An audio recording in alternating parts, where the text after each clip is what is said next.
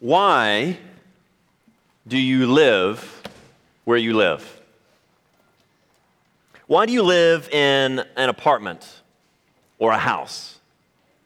Why instead not live in a tent, for example? No, I get it. It's really hot these days. However, the average housing price, that the cheapest house you can get these days in this area is around $300,000 and you can get a pretty amazing tent for 500 bucks. I mean, I don't know if you've been to REI these days, but it's pretty amazing what you can get for $500. Why not just sweat it out each summer to save $299,000? Why a house instead of a tent? Because a house offers you something that a tent never could. What is that?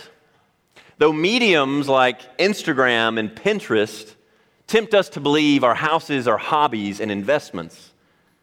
At their most basic level, they offer us safety. A house provides shelter.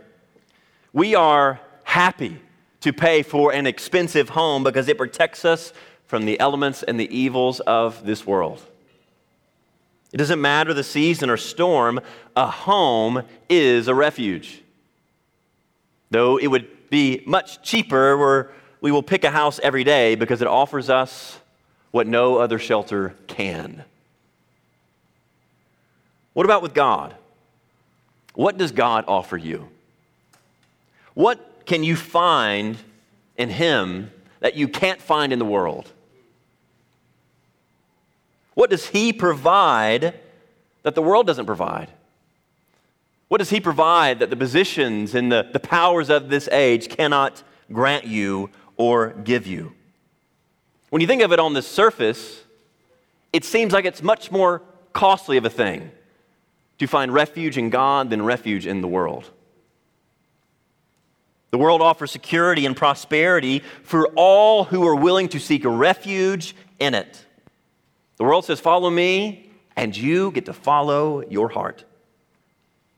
If we look at it, it seems like the rich and the famous, they are abiding by the rules and regu- regulations of the world, and their lives look easy and amazing.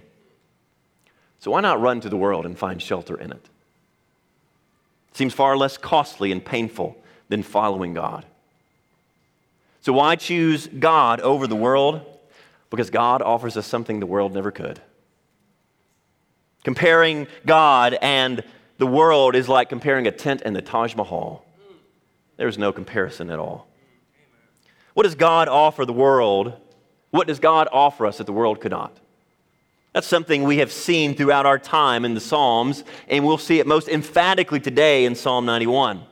So if you have your Bible, I invite you to go ahead and grab them and turn to Psalm 91. Psalm 91. Follow along with me as I read now. This is the word of the Lord through the psalmist. He who dwells in the shelter of the Most High will abide in the shadow of the Almighty.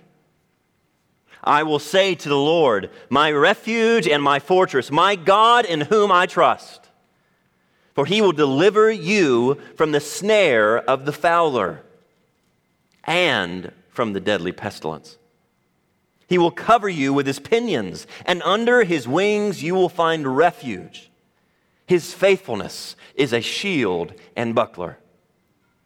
You will not fear the terror of the night, nor the arrow that flies by day, nor the pestilence that stalks in the darkness nor the destruction that wastes at noonday.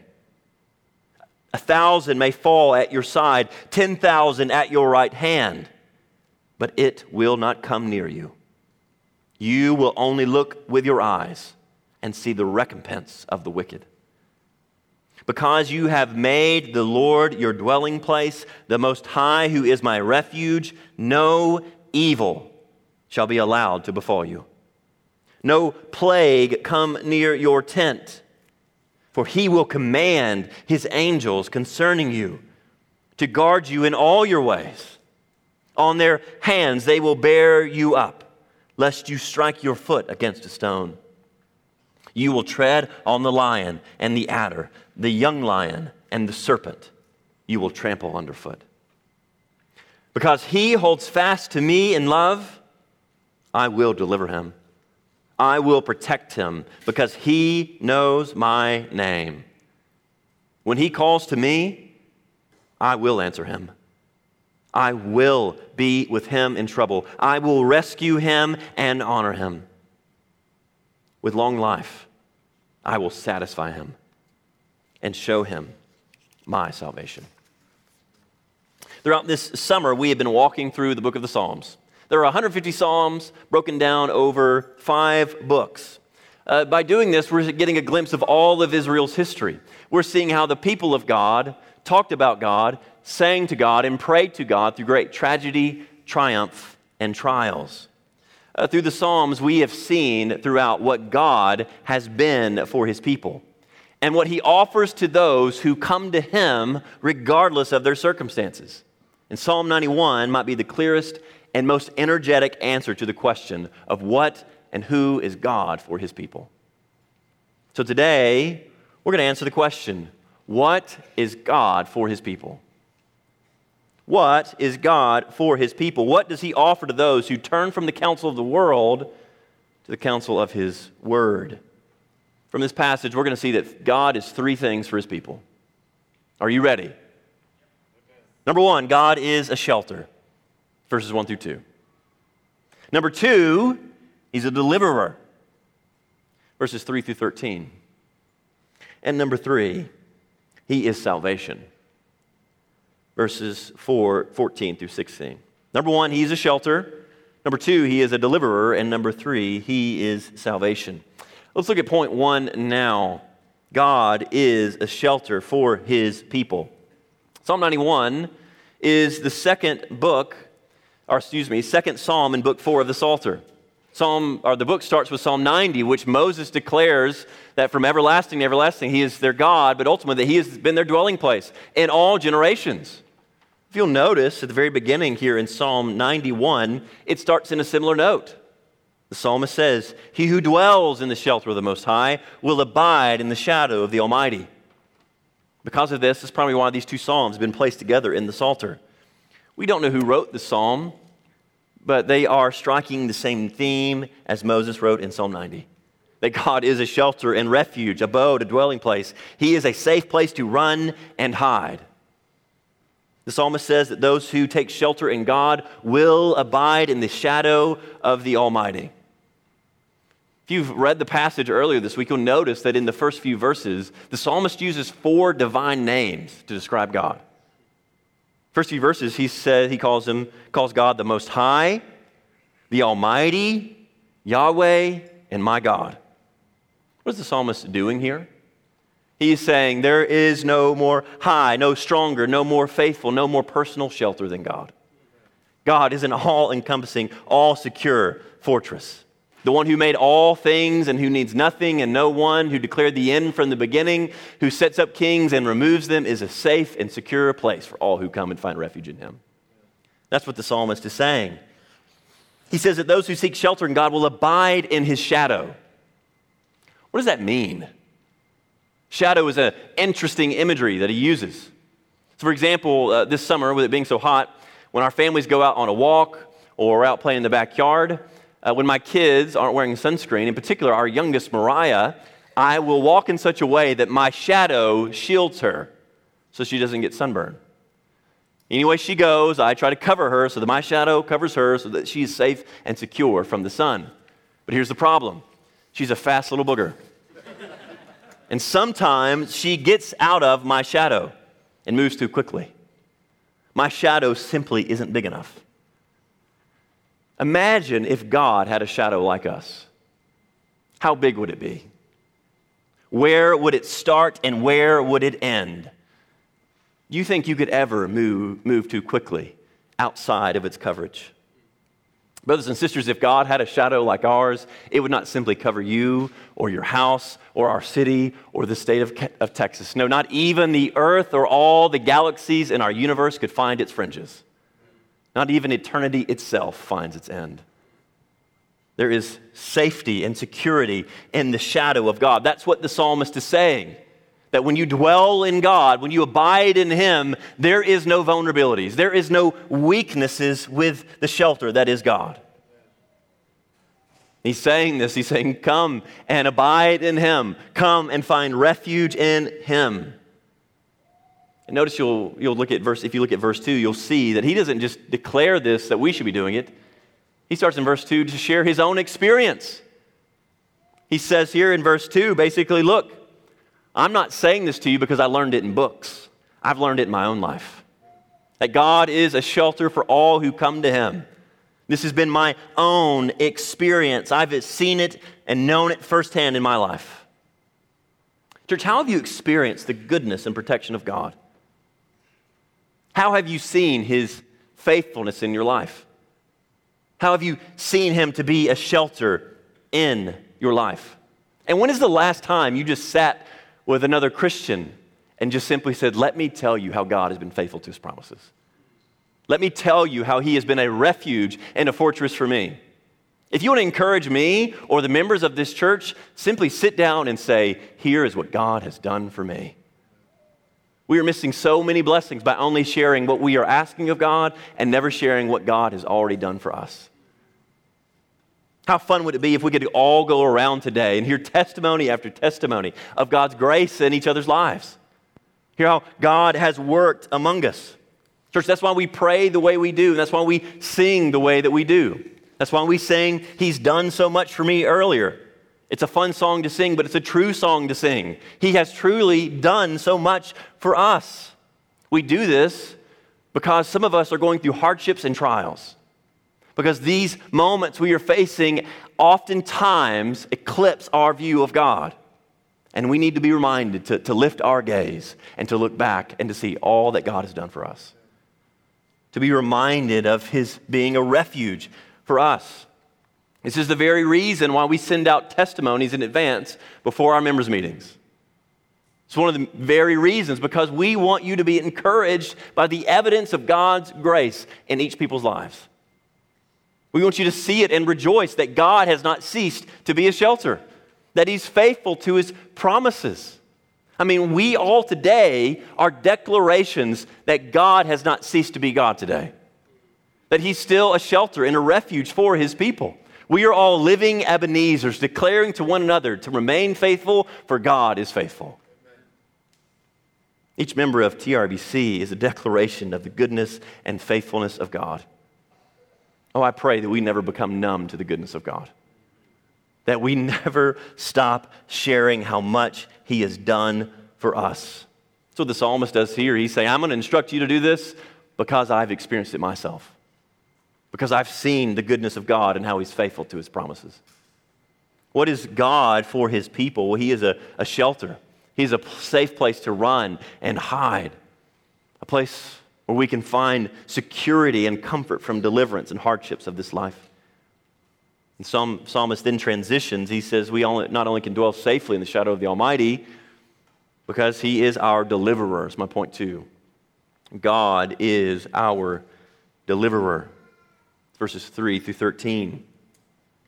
Here in verses 3 through 13, the, expo- the, excuse me, the psalmist expounds upon what it means for God to be our refuge and what he is like for all those who abide in the shelter of the Almighty. There are several different images that he uses to help us understand the comprehensive care that God provides for all of his people. It's like he just keeps turning the diamond that is God to say, Look at God. Look at what he is for us. Look at what he's done for us. Basically, at the heart of 3 through 13, he's saying, Here is what it means that God is a shelter. It means that he delivers you from evil, from danger, from pestilence and plague. We see that God delivers his people in two ways in this section. First, he delivers them by protecting them. This is verses 3 through 8. And next, he delivers them by providing. So, protecting and providing. It's alliterated because I'm a Baptist. First, let's look at protecting. This is verses 3 through 8. Let's reread that now.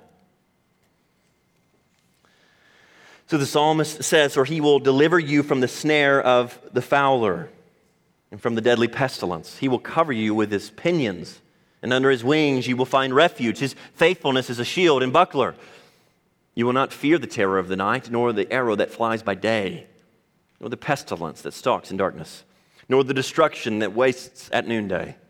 A thousand may fall at your side, ten thousand at your right hand, but it will not come near you. You will only look with your eyes and see the recompense of the wicked. So, starting in verse 3, we'll notice there is a little bit of a transition in pronoun. If you notice this, and this is kind of how kind of gives the justification for why I've broken down the text the way I have. If you look in verse uh, 2 and 1, he says, The Lord, uh, you have been our, no, excuse me, I'm, that's wrong passage, Psalm 90. Uh, he who dwells in the shelter of the Most High will abide in the shadow of the Almighty. Well, then in verse 3, he transitions. He says, For he will dwell with, he will deliver you. So he, first he talks about himself, I will say to the Lord in verse 2, and then in verse 3, he says he will deliver you. This is 3 through 13. He's kind of, kind of instructing us today. And then in verse 14, we see another transition because he hold fast to me. This is God speaking up here. Here in verse 3, if you go back, the psalmist states that God will deliver you from the snare of the fowler. What does that mean? Well, a fowler is someone who hunts fowl or birds, someone who's crafty, uh, they hide, they camouflage themselves so that the prey cannot see them. He's speaking metaphorically, saying that God even protects you from the evil schemes of the wicked that you cannot see. Then he goes on to say that he will deliver you from pestilence, meaning it doesn't matter what you can see and it doesn't matter what you cannot see, God will protect you from it all. That's what the psalmist is saying. How does he do it? We see it in verse 4. He says, He will cover you with His pinions, and under His wings you will find refuge. The psalmist says that God delivers His people through covering them. It's the imagery he uses is almost like a mother bird protecting its young from danger. So it means that God's care of us is tender and affectionate. But also, he uses another imagery. If you notice, another image of God's care, he says his faithfulness is a shield and buckler, meaning that though God's care is tender, it is enduring and impenetrable. So the image of shield is like a, a wall that protects a city, and buckler is what a, a soldier would have had in battle, a, a shield on his arm. So he's saying that there's nothing that can get by, that God cannot be outrun or outmanned or outmaneuvered. There is no vulnerability in God's defense system. It can move and protect his people from any danger and any trial in life. What's amazing to me as I studied this passage this week is the pains that God goes to to communicate with us about himself. And he does this for our comfort. Here's what I mean God could have simply said, I am God, you must follow me in the world. Do not turn from me, turn to me and live. That would have been true and good enough. But God goes further than that. God uses images and relationships that we can understand to help us as we journey towards heaven. I mean, throughout the Bible, God speaks of himself as a shelter, as a mother, as a nursing mother, as a husband, as a shepherd, as having wings and having everlasting arms. Why does God speak in such a way? Because he is saying today, you can trust him. He is saying that he is good and compassionate and loving for all those who turn to him. He's saying he's trustworthy. He's going to the nth degree to say, I promise I'm trustworthy and I'm safe. So come to me and find security and rest. God is like a father that instead of speaking down to the crying child, he gets on his knees and while wiping their tears away, he says, It's all going to be okay. God speaks in this way so that we would understand and find comfort to know that in this fallen world, everything is going to be okay. That's why the psalmist says in verse 5, You will not fear. What will we not fear? He says, The terror of the night, nor the arrow that flies by day, nor the pestilence that stalks in darkness, nor the destruction that wastes at noonday. God's protection covers us from the dangers from without and the fear from within. He says, if you take refuge in God, there's no need to fear what you, what you can see and what you cannot see. For being honest today, sometimes the scariest things in life are the things that we cannot see. The what ifs and the unknowns of life can be terrifying. Reminds me of this when I was in high school, I was a church janitor, and I absolutely hated that job. Uh, because it was a big old church building, and Sunday nights I would have to go into the building and clean up the children's ministry department, and I was terrified. There's nothing scarier than being in a big old church by yourself on a Sunday night. I'm telling you, it's terrifying. And some of you laugh, but you know the experience. You walk into your house in the middle of the day by yourself and you have no fear because the lights, you see the light, the natural light. But you walk into your house at night all alone and then there's no lights at all. That can be a terrifying thing. What ifs can be paralyzing and devastating. In World War II, Joseph Goebbels was the minister of propaganda in Germany. One of his jobs, one of his main jobs, was to strike Germany's enemy with absolute fear. His job was to terrify them with what ifs. He once said his main strategy in England was to instill fear at all costs and to lay it on as thick as possible. Hysteria was his aim. And one time he had it falsely reported uh, that the German military found 100,000 British uniforms lying around in Dunkirk, and that soon the German soldiers would put them on and parachute into England. His hope was to strike fear, the fear of what if, in all of his enemies, because he understood that it can be a devastating thing. Here the psalmist says, God is a refuge, so there is no need to fear the what ifs of life. No need to fear the unknown. No need to fear the terror of the night. No need to fear the deadly pestilence, or, as he says in verse 6, the pestilence that stalks at night. He says it doesn't matter what stalks at night or struts in the noonday. You need not fear anything with God. Notice he doesn't seek to eliminate the reality of danger. He could have said, hey, because God is your God, there is no danger in the world. That's not true. It doesn't seek to eliminate the reality of danger, but to reassure us in the face of danger. He says, You should not be afraid of what you see and, or, or what you, do, you don't see because it doesn't really matter because God is a safe refuge. If you'll come to Him, you can find protection and life. Brothers and sisters, what are you most afraid of today? What fills your mind with fear? What thought steals sleep from you at night? For those overcome with fear today, a word of encouragement for you. Every danger that you know of in which God has delivered you from, there's probably a thousand more dangers that God has delivered you from that you know nothing about. There are a thousand things that God is doing in our life, and we're only aware of a few of them. God shields us from the things we cannot see and the things we can see. God's covering is unwavering in the face of visible enemies and enemies that hide. His covering is all encompassing. Heaven alone will disclose all that God has delivered us from. So when fear tempts you with what ifs, you need to always respond with I knows. When fear tempts you with what ifs, always respond with I knows. Because fear might say, hey, there might be danger lurking in the darkness. And you should respond, I know that God says, I shall not fear the terror of the night. What if pestilence strikes you in the noonday? I know that God says, not even that can harm me.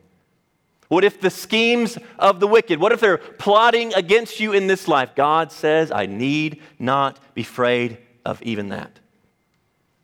For every what if, we should respond with I know, because God has said it so. God has not left us alone in this world. He has not left, us unarmed against our fears. He's given us all that we need to make it to heaven. He's told us how He will handle our enemies in the end. He further drives home the point here. He's, he displays it again. see it in verses 7 and 8. He says, A thousand may fall at your side, 10,000 at your right hand, but it will not come near you. You only look with your eyes and see the recompense of the wicked. He's again just showing us another dimension of it. He's saying, even if thousands were to fall, even if the greatest pestilence and plague strikes this earth, nothing can befall you because God has covered you. You will only look with your eyes and see those who fall who've rejected God. The psalmist is making abundantly clear that there is no safer place, no greater refuge, no better shelter to seek than in God. It's almost as if the psalmist is saying, What shall we say? If God be for us, who can be against us? What disease or danger or devastation can harm those who seek refuge in God? The psalmist says, There is none, for all who trust in him will be delivered and protected through the end. Not only does God deliver us by protecting us, he delivers by providing. We see this in verses 9 through 13. There, the psalmist says, Because you have made the Lord your dwelling place, the Most High, who is my refuge, no evil shall be allowed to befall you, no plague come near your tent. For he will command his angels concerning you to guard you in all your ways. On their hands they will bear you up, lest you strike your foot against a stone. You will tread on the lion and the adder, the young lion and the serpent. You will trample underfoot. He is saying here because you've made the Lord your dwelling place, no evil shall be allowed to befall you. No plague shall be able to come near your tent. Why? We see in verses 11 through 12. Here's the reasoning. He says, For he commands his angels concerning you to guard you in all your way. On, and he says, On their hands they will bear you up. So he further see the extent of God's shielding and covering. That the evil and the plagues of this life can harm no one that take refuge in God because God provides everything they need in this life to, to guard them and protect them on every side. This is a wonderful picture of God's care that He provides for His people. There's probably no more beautiful and thorough description in all the Psalms of what God does for those who take refuge in Him. For some this morning, Psalm 91 is a balm to a wounded soul. A much needed encouragement. And there's others today that Psalm 91 is not a balm, but a burden to you. It could not feel further from the truth. You feel overcome by the schemes and plots of the wicked. You feel overwhelmed by the terror of the night, and you don't feel like you've been delivered from evil, but devastated by it. How do we read and understand Psalm 91 when it couldn't feel further from the truth? I think there's two ways to read and apply Psalm 91. You ready for it? There's two ways. The first way is you can read and apply Psalm 91 like Satan. I say like Satan because in Matthew 4, when Jesus was in the wilderness and he was being tempted by Satan, Satan misquotes verse 11. His aim was to throw off the Son of God so that the salvation of God's people would fall to ruins. Jesus said, I will not, be, I will not put God to the test. I will meet, remain faithful in the trial. And right now, many of you feel tempted by Satan. You feel weak and vulnerable. You feel like your life has been extremely hard. You feel as though you've trusted God in all your ways, and yet it feels and seems like all He does is send affliction and trial your way. And if you're not careful in these moments, this is when you're most vulnerable to Satan's temptations. Because Satan will use Psalm 91 not to help you, but to harm you. Satan loves to use the Word of God to undermine the work of God, and he's been doing it since the garden. He would love nothing more today than to take the promises of God and wound your soul with them, to terrorize and mock you and torment you with them. But to be very clear today, Psalm 91 isn't promising that if you trust God, and you make him your refuge, you won't experience evil and danger and devastation in this life. That's not saying that. It's a promise that though there is evil and danger and hardship in this life, that God will preserve us in the midst of all those things. That's what Psalm 91 is about. Satan, like the prosperity gospel preachers, loves to use this passage to offer a healthy and wealthy and happy life. But we must understand today that any form of Christianity that preaches and offers an affliction and trial free life is not Christianity, it is satanic. It's how Satan would interpret this passage. Well, how do we understand it then? How do we as Christians apply this to our own lives? Well, there's really only one other way to apply it it's by reading it in light of Jesus. You can either read it like Satan or you can read it in light of who Jesus is. Because when we re- read it in light of Jesus, it reminds us that there is only one who ever truly sought refuge in God. There is only one who truly trusted and loved and sought shelter in the Almighty, and it's Jesus. But what was Jesus known as on this earth? A man of sorrows. He was known by being stricken and afflicted by God. He was known as the suffering servant. How do we make sense of this?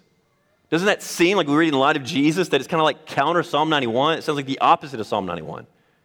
Here's why Jesus came to suffer so that we no longer would. That's the point here. Jesus came to suffer so that we no longer would, because Adam and Eve listened to the voice of the serpent. Sin and suffering and death entered the world. And Jesus has come to end the works of the serpent. Jesus came to fulfill verse 13, where it says that you will trample the serpent under your feet. He did this by dying in the place of sinners, by taking the good and right judgment that we all deserve on the cross and he was put in the grave for three days and raised for our justification. And he ascended on high and sits at the right hand of the Father and will one day come to judge the living and the dead. And all who now repent and believe in him can truly take refuge in God and take shelter in the shadow of the Almighty, not only now, but for all eternity. And it means that these promises in Psalm 91 are not just a hopeful thing we wish for, but a certainty. We must read these in light of Jesus to make sense of what God has done for us in Christ. Because of Jesus, we may encounter the evil of this world, but we will never be overcome by it. Though we walk through the valley of the shadow of death, we will fear no evil because Jesus is with us. Because of Jesus' resurrection, we can know that the hardships and trials in this life are for our good. And everything that we experience in this life must work out for our salvation. Because of Jesus, Psalm 91 isn't a maybe for the Christian, but a certainty. Charles Spurgeon, commenting on verse 10, where the psalmist says that no evil will befall you, says this. And it's a block quote, so bear with me but it's Spurgeon, so you'll be just fine. That's what Spurgeon says. It is impossible that any ill should happen to the man who is beloved of the Lord. The most crushing calamities can only shorten his journey and hasten him to his reward. Ill to him is not ill, but only good in a mysterious form. Losses enrich him Sickness is his medicine, reproach his honor, death his gain. No evil in the strict sense of the word can happen to him, for everything is overruled for good. Happy is he who is in such case. He is secure where others are in peril. He lives where others die. The life of the Christian may be heaven, heavy, but the burden will be lifted soon. We may be bruised by evil in this life, but we will all be healed on Resurrection Day. What is God for his people? He is a deliverer. He delivers us by protecting us from the schemes of the enemy, by guarding us through the midst of pestilence and plague, and he provides all that we need to make it to heaven and to be with him for all eternity. And lastly, not only is God a deliverer for his people, not only is he a shelter, but he is also salvation final, my final point is God is salvation. See this in verses 14 through 16. So, the entire psalm here, in the first 13 voices, we're hearing the psalmist speak. And now, God speaks up.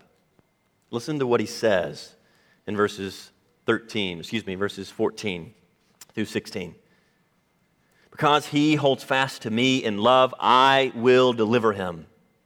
I will protect him because he knows my name. When he calls to me, I will answer him. I will be with him in trouble. I will rescue him and honor him. With long life, I will satisfy him and show him my salvation. This section here is really a summary of the entire psalm. And yet it's God who speaks up. So we should all definitely listen. He says this because you've held fast to me, I hold fast to you. It's interesting that God says, because he holds fast to me. In salvation, who approached who? God or man? It's like this I love to sit with older couples who've been married a really long time, and I love to ask them how they met. And I love in particular when the man tells the story because it's always exciting and partly false. Typically he'll tell it in grandiose detail and say something to the fact of, and she couldn't keep her eyes off of me. Or she, she wouldn't stay away from me. And he says it with a smile because he knows it's false. He knows he pursued her. Brothers and sisters, in salvation, there's no doubt about it. God pursued us. We were dead in our sins. But God is rich in mercy and He made us alive together with Christ. It doesn't mean we don't respond because we do, but God is the one who did the initiating. He is the one who provided what we need to be made right with Him. We owed a debt to God and He gave us the money to pay Him back. Richard Sibbes says of the gospel God knows we have nothing of ourselves. Therefore, in the covenant of grace, He requires no more than He gives. But he gives what he requires and he accepts what he gives. Salvation is all of God and it is all of grace. When we get to heaven, there will be none of us who brag about how we got ourselves there. We will all be bowing before the Lamb of God and saying, He is the one who delivered us from the evil and the wickedness of this world. He is the one who held fast to us. It's amazing how God affirms us as the one holding fast to Him when in reality He's holding fast to us. But look here, He makes all these promises. God makes all these promises to those who trust in Him and who come to Him for refuge. You just look down throughout, you can see it. He says this I will deliver him, I will protect him, I will answer him, I will be with him in trouble, I will rescue him and honor him, I will satisfy him with long life and show him my salvation. What is God saying here? He is saying that those who rejected themselves, who turned from themselves, who turned from the counsel of the wicked and sought refuge in me, they will be saved fully and finally. I will bless them with immense blessings and abundant blessings. I will give them all that they need to make it through heaven and to enjoy me for all eternity. And did you notice the transparency here? How honest God is about our circumstances? He doesn't promise that those who cling to Him won't need deliverance or rescue or won't be in trouble. He says the opposite. He says they will need to be delivered, they will need to be rescued, and they will need help in trouble, but I will deliver them, I will rescue them, and I will be with them in the midst of trouble. God has told us in this life, you will have tribulation, but in me you have peace. Take heart, I have overcome the world. For those here who are feeling beat up, in need of deliverance, if you'll cry out to God, He will hear you and answer. He is a promise keeping God, and He hears the cries of the afflicted. Is there anything that keeps you from crying out to God today for help? Is there anything that keeps you from praying honestly with God? A pastor asked me recently, when's the last time you shook the doors of heaven and pled with God? When's the last time you begged with God based on your circumstances or for your family for others in your life. God says here that He will hear and act for all who cry out to Him. Not only that, he, he gives us more of a description of the deliverance that He gives to all those who cry out to Him.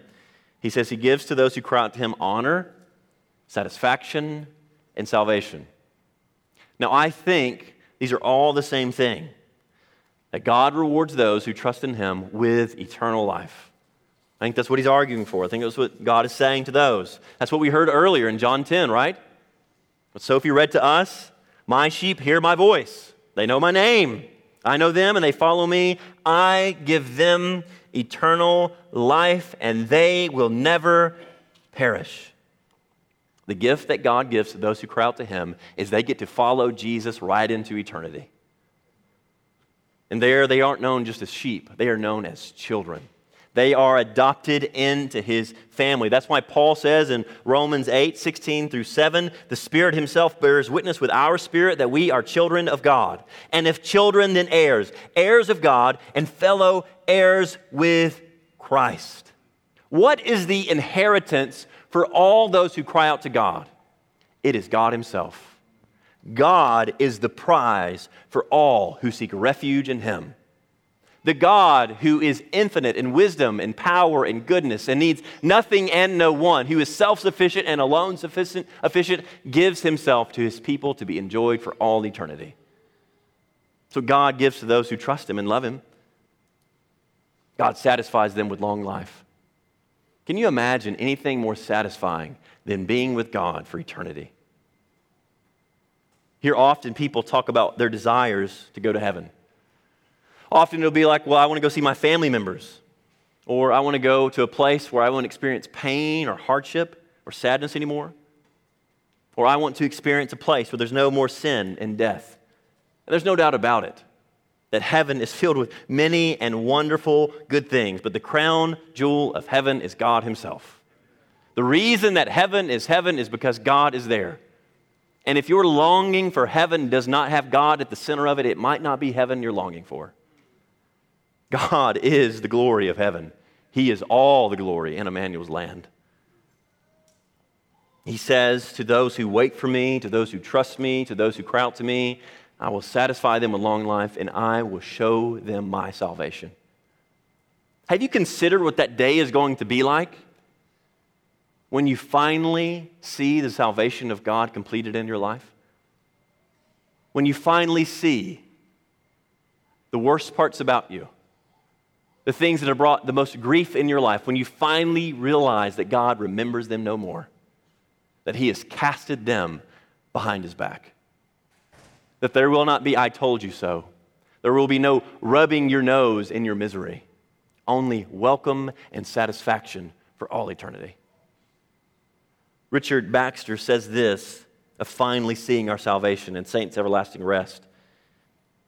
He says, How it will fill our souls with perpetual joy to think that in the streams of this blood we have swam through the violence of the world, the snares of Satan, the seductions of the flesh, the curse of the law, the, the wrath of an offended God, the accusations of a guilty conscience, the vexing doubts and fears and of, of unbelieving hearts and finally arriving safely at the presence of God. In spite of ourselves, God brings us to Himself to be satisfied with long life for all eternity. That's what God gives to those who wait and trust in Him. Brothers and sisters, today, God promises that those who continue to remain faithful and continue to cry out to Him all the burdens you bear, all the sorrows that fill your heart will one day be replaced with eternal joy. The sorrows and sadness of this life will cease, and joy and praise will be your lot for all eternity. He will bring you safely home, and Psalm 91, in its fullest, will be your experience forever. So, what is God for his people? Have you seen that throughout the Psalms this summer? What has God promised to be for his people. He is who he says he is. He is a faithful God who is true to his promise, that will not forget his people, who will not leave them in their suffering and their trials. He is faithful to his promises that he will gather his people from the corners of the earth to be with him for all eternity. There is nothing that this world offers that compares to what God gives his people. Let's pray.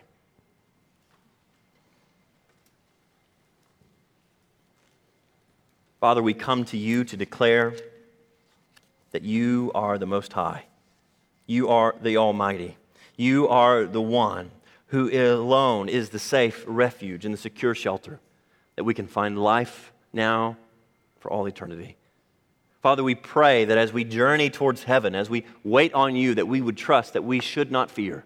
Though the earth give way, though the mountains be moved, though they be thrown to the heart of the sea, for you are with us. Father, we pray that we would be a faithful people, that we would love you and trust you and continually seek refuge and help and hope in you. Oh, Father, we pray that you would not lose a, lose a single one as we all journey towards heaven together. We pray this in Jesus' name. Amen.